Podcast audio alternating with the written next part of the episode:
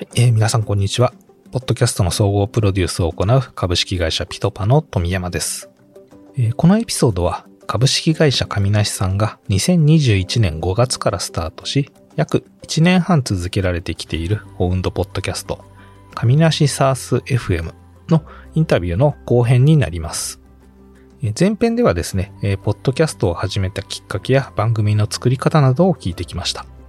まあその結果、SARS の番組といえば、この番組を聞いておけと言われるまでに、えー育ったというような話もありました。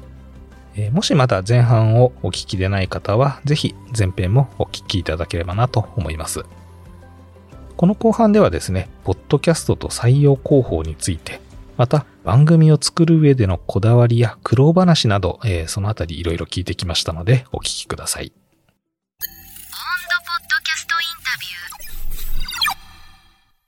少しその採用のところにもお話聞かさせていただきたいんですけれども、まあ今、えーここ1年半ぐらいで、えーどんどん採用されているかと思うんですが、実際その、先ほど言われてた、採用候補者がポッドキャスト聞いているよっていうのも結構割合高かったりしますかね？ああ、めっちゃ高いと思いますね。その、ど、どのプロセスまで進んでいる人かっていうのもよるんですけど、最終選考近くまで進んでいる方だと、ほぼ1番組は100%に近いぐらい聞いてる気はします。あ、そうなんですね。うんうんうん、それはなんか、聞いといてではなくて、もう勝手に、えー会社のことを調べている中で聞いてますみたいな、そんな感じなんですかね。その方が多いとは思いますが、あの、僕たち候補者の方にエントランスブックというカミナシの情報をまとめたドキュ、Notion のドキュメントをお送りしてるんですね。でそこにこう、リンクも載せてたりするんで、そこからたどり着く方っていうのも一定数いらっしゃるんじゃないかなとは思います。面談段階でそこで、そういう Notion のお送りして、お渡ししてるんですか？そうです。応募いただいた後に、あの、面談前に見てくださいねっていうのでお送りしてます。確かになんか結構採用のところもそういうコミュニケーション、うん、すごい聞いてて上手だなっていうふうに思いましたね。あ、ありがとうございます。まあ、でもこう、採用貢献っていう意味だと、二つあるなと思ってまして、一つが、まあ、応募に直接的につながるっていう話ですね。で、ポッドキャスト経由で、なんか応募につながったりとか、えーそこから採用に決まった人っていうのも結構いらっしゃいますと。まあ、例えば、思った以上にいたっていう話で言うと、エンジニアの方も意外と聞いてくださっていてですね、あの、どちらかというとこうビジネスのよりの話を多くしてるんで、あんまりこうエンジニアの方って聞いてくださってないかなって思ったんですけど、意外と聞いてくださってて、で、このポッドキャストをきっかけに、最近30代の、あの、ニュースアプリとかを作ってらっしゃるようなスタートアップで働いてた方が入社を、ポッドキャスト経由で決めていただいたりとかしてるんで、あの、応募を獲得するってとこでも一定数価値はありそうだっていうのが一つと、あともう一つが、あの、先ほどお話をした、応募した後により紙なしの理解を深めるとか、紙なしの雰囲気を感じていただくっていう、うところですね。ここで、こう、ポッドキャストの、まあ、価値を、まあ、僕たちもすごく感じているかなと思ってまして、やっぱりこう、相互理解が進むので、入社承諾率が上がるっていう効果はあるんじゃないかなと思います。もし、あの、お話できる範囲でいいんですけれども、今その採用、例えばリファラルっていうか直接来たり、紹介会社だったり、まあ、社員紹介か、えー、いろいろちょっとあるかなと思うんですけれども、一番ど、どこ経由が多かったりするんですかね？あ結構時期によって変わるんですけれども、まあ初期は直接応募とか、えーリファラルとか、経由が、まあ、ほぼ大多数でした。で、そこからこう採用人数が増える中で、えーエージェントさんからの採用っていうのを、あの、増やしていったりとか、あとはスカウト経由で、あの、入社っていうのも増えていったりしたんで、今は割と全部まんべんなくバランスよく同じぐらいの割合で取れてるかなっていう感じですね。えー、まあ、ほぼ100%に近いってことは、その、どこ経由だ、だったら、ポッドキャストを、えー結構聞いてるっていうよりは、もう、大体、どこ経由でも、えー役に立ってるって言いますか、聞いてもらってるみたいな、そんな感じなんですかね。そうですね。先行過程で聞いていただくっていうところで言うと、特にチャンネルは関係ないので、あの、すべての応募経路の方に、あの、聞いていただけてるかなと思います。まあ、運営していく上で、あんまり、今、今聞いていると大変そうなところなさそうな気はしたんですけれども、楽しそうにやられてるなっていうふうに思ったんですけれども、えーあえてこれ大変だったなみたいなところとかってあったりします？基本的には楽しいんですけど、やっぱめっちゃ忙しい時期ってあるじゃないですか。そういう時にネタが切れて1ヶ月、2ヶ月収録できてないっていう時に、広報の人からめっちゃお尻叩かれるんですよ。ああ、なるほど。間空いてますよ、みたいな。っうんうんうん。てなります。ああ。はい。まあでもそこで一応続けていくっていうところで、まあ間2、3ヶ月空いたけれども別に戻ってきて収録やるっていうのはそこまで重い腰ではなかったっていう感じなんですかね。そうですね。なんやかんやこの界隈で仕事してるといろんな方と知り合う機会も多いんで、その時にこう、あ、今度ポッドキャスト出てくださいよっていう機会もあるんで、それでこう、なんとなくネタが増えていってるっていう感じですね。で、あとはですね、こう、すごく当初より楽になったなって思うのが、えー、上梨サース FM というポッドキャスト自体が結構いろんな方に聞いていただけることにな、いただけるようになったんで、出てくださいって言うと、なんか、喜んでいただける方がすごく増えたんで、お願いしやすくなりました。むしろあの、出たいですって言っていただける方も増えたぐらいなんで、なんかそこは昔より楽になった気はしますね。出ていただいている方の収録とかも、もうざずらっとな並んでるじゃないですか。で、なんかこんなイメージでやってますってお伝えすると、あ、なるほど、イメージ湧きましたって言ってくださるんで、初期に説明する材料が少ない中でお願いするよりはだいぶ楽です。確かに作れば作るほどいろんな人が出てきて、こういう番組なんだなっていうのがどんどん知れ渡っているから出たいっていう人も出てくるし、誘うのもやりやすくなるしっていう、いいスパイラルですね、それは。やっぱりじゃあ、なんかその、そういうところも考えると、続けていくっていうこともやっぱ大切な部分ではあるんですかね。いや、もう間違いないと思いますし、続けるためには楽しんでやることがすごく重要なんじゃないかなと思ってて、特に KPI 化したりとか直接的な成果として測りづらいじゃないですか、ポッドキャストって。なんでこう楽しんでやり続けるっていうのが重要だと思いますし、なんかこう、成果とか目的とか指標とかにこだわりすぎると、なんかこう聞き手のリスナーの方にも、なんかその意図って伝わっちゃうんじゃないかなと思ってて、なんか楽しそうにわちゃわちゃやってる方が聞き手も耳障りがいいんじゃないでしょうかと思います。うんうんうんうん確かに、それは、あの、僕もいろんな番組作ってるんですけれども、やっぱり現場、収録現場が楽しい番組の方が、リスナーもどんどん増えてますし、えー長続きしているなっていう感はすごいありますよね。そうですよね。なんかい、いやいややらされてる 収録とかになるとやっぱり伝わると思うんで、お仕事感が出ちゃうと結構、なんかその、すごいやっぱり伝わるなっていう話はいろんなところでしてますね。はいそうです。なんで、半分趣味っていうスタンスで、これからもやっていきたいなと思ってます。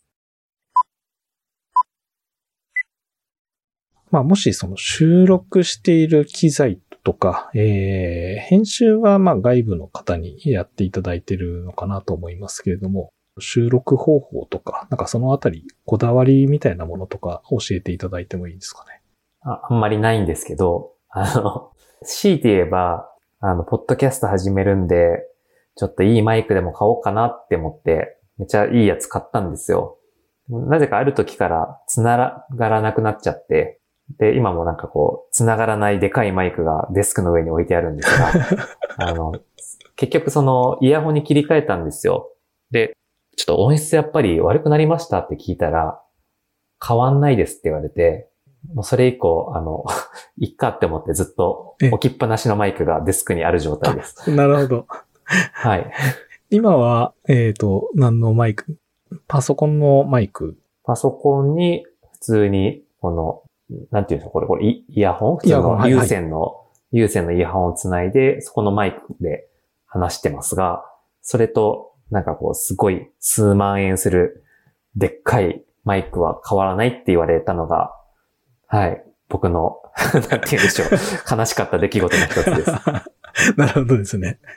はい。はい、確かに。まあ、マイクよりも収録環境の方が大切っていう話もあったりはしますんで。そうですね。あとは、あれですね。うちの子供がいるんで、あの、収録が始まる直前に、今日もそうだったんですけど、あの、奥さんに、ちょっと今から始まるから、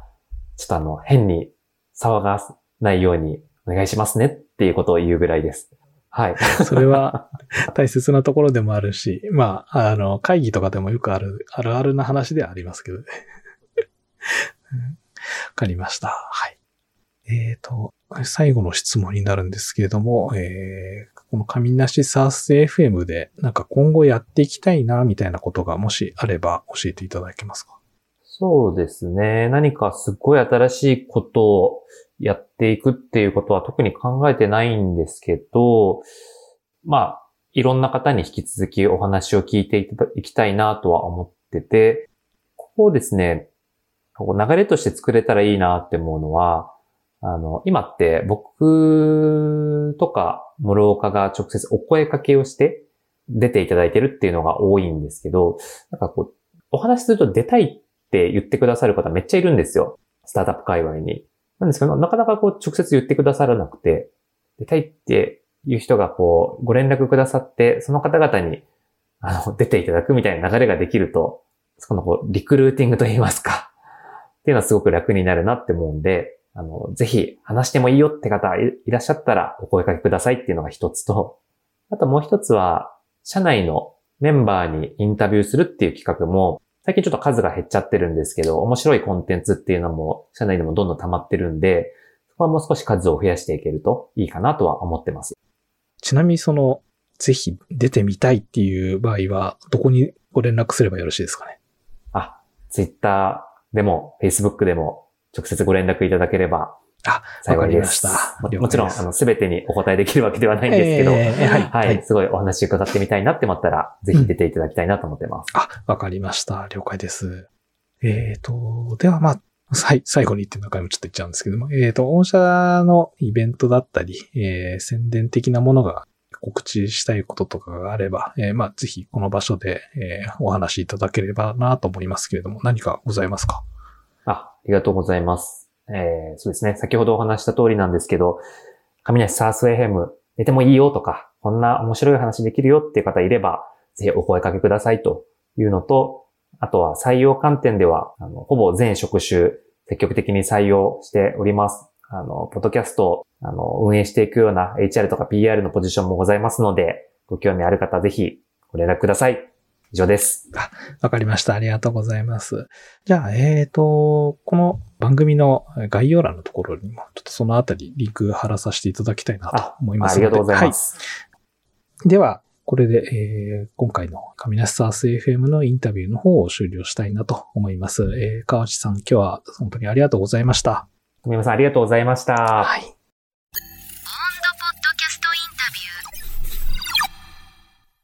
えーこの後半ではですね、神梨サース FM の、まあ、制作におけるこだわりですとか、まあ、お忙しいトップならではの制作に関する悩みなども聞けて、まあ、なかなか面白いインタビューになったのかなと思います。まあ、特に初めに聞いたその採用面のところでは、えー最終選考近くの人であれば、ほぼほぼこの番組を聞いているというようなお話があったかなと思いますが、採用候補者の方にはエントリーブックというものを作って、まあ、その中にポッドキャストの紹介も入れながら、こう採用候補者との相互理解を深めていっているというようなこういった取り組み、まあ、それによって入社の承諾率が上がる。といった事例だったり、あるいはですね、まあその相互理解が深まっているということであれば、おそらく退職率というところにも結構響いているのではないかなと思い、まあ、この採用候補者に対するこのポッドキャストを絡めた採用、えーやり取りの仕方といったものについては、えーいろいろ勉強になるなというふうに思いました。えーさて、ここからはですね、えー、神梨サース FM のおすすめをしていただいたポッドキャストエピソードを、まあ少しダイジェストな形ではありますけれども、お送りしたいなと思います。神梨サース FM。今回はですね、またいつも通り、神梨 COO の川内祐介君を招いて、カミナシが取った GoTo マーケット戦略について、えーいろいろお話を聞いていきたいなと思います。えー、祐介よろしく。お願いします。です。はい。ということで、えー、まあ、カミナシのビジネスは全部祐介に一任してですね、戦略も立てて実行していただいているんですけれども、今回はちょうどシリーズで調達する前ですね、川内祐介が書いた SaaS スタートアップの GoTo マーケット実践編というノートがかなり読まれてるんですけど、それに沿ってですね、いろいろと聞いてみてみたいなと思うんですけれども、はい。とまずちょっとあの GoTo マーケット、PMF よりもよりな馴染みがない方もいるのかなと思うんですけど、GoTo マーケットって何のことですか？もうその名の通り、どうやってマーケットを取っていくかみたいな話なんですけど、割とこう外資系の会社でよく使われているワードなのかなって思ってて、で、最近 SaaS 企業とかでもよく使われているものかなと。プロダクトマーケットフィットが、まあ、できてお客さんの課題を解決できた後に、えー考えるべきことなのかなと思ってます。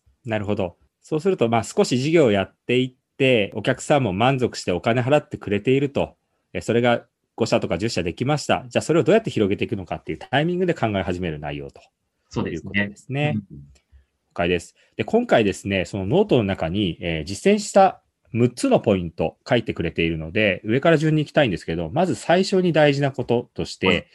パイプラインの上から優先的に取り組むってあるんですけど、これってどういうことですか、そうですね。自分が入社したタイミングがちょうどプロダクトを正式ローンチをして、でそれまでマーケ施策ほぼやってなかったんですよ。うんなので、どうやったらお客さんの見込み顧客のリードを取れるかというところからやらないといけないような状態でしたと。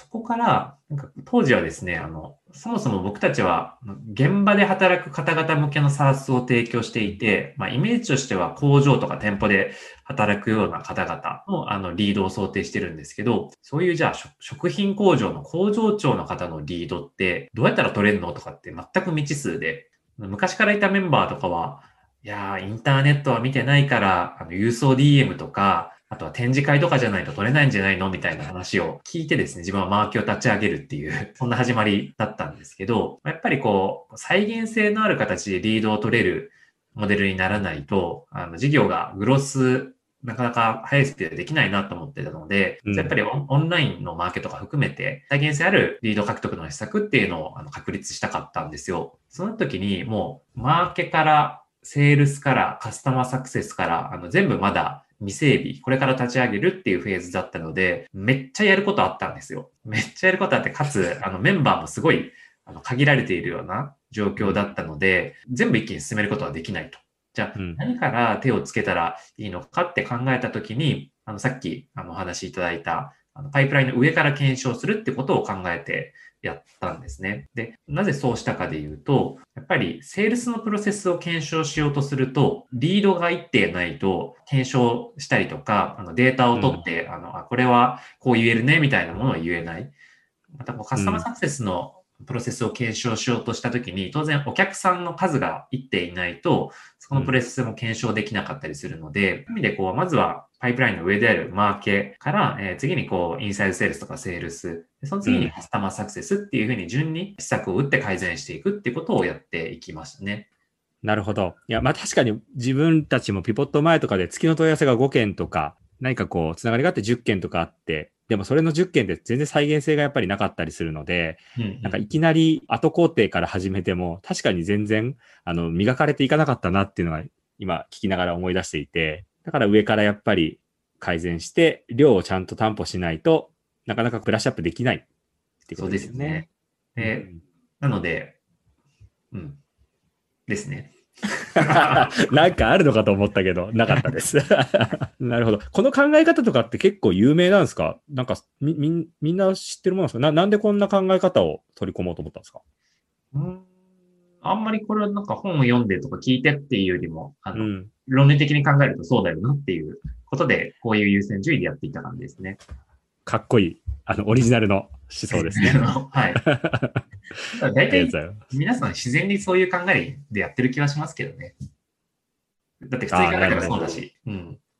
いや、でも世の中多いと思いますよ。いきなりその商談を見ながら、す月10件ぐらいの商談を見ながら、商談をまず改善しに行こうとか、そこに手をつけちゃう会社さんとかって、まあ僕らが実際そうだったりした過去なんで結構多いのかなと思うんで、これは一番やっぱりマインドチェンジで聞くところなんでいいですね。すごい。ああ、なんかそういう意味で言うと、スタートアップでありがちな失敗なのかもしれないですけど、えっと、うん自分のように、その、じゃあ、GoTo マーケットをどうやって考えるかってなった時に、自分の得意領域からやってしまう人っていうのはあるかもしれないですね。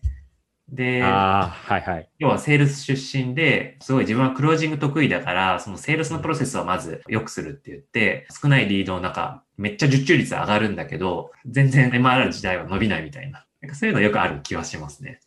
なるほどな。確かに、まあそこをやりたくなっちゃう気持ちはありますよね。うんちょっとここでなんか何個も聞いちゃうんですけど、ゆうすけはちなみになんかそういうことに陥らなかったんですか？なんかと一番得意なものがこれでみたいなのが決まってたりはしなかっうーん、得意なものないんですよね。た。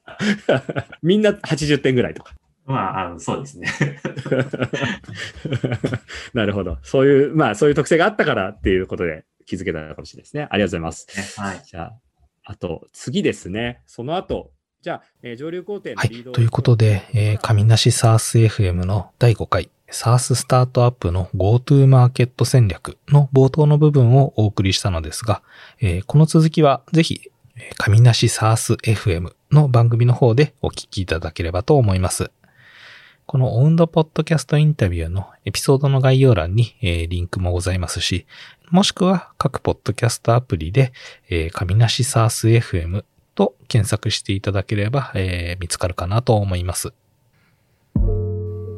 さて、えーこの番組はですね、えーポッドキャストの総合プロデュースを行う株式会社ピトパが企業が運営する様々なポッドキャスト番組について、えー突撃インタビューしていく番組です。もしインタビューさせていただける企業様がございましたら、お気軽にご連絡いただければなと思います。また、ポッドキャスト番組を制作したいとお悩みの場合もぜひご相談ください。各種お問い合わせについては、番組やエピソードの概要欄のリンク、もしくは、えー株式会社ピトパのホームページからお問い合わせいただければと思います。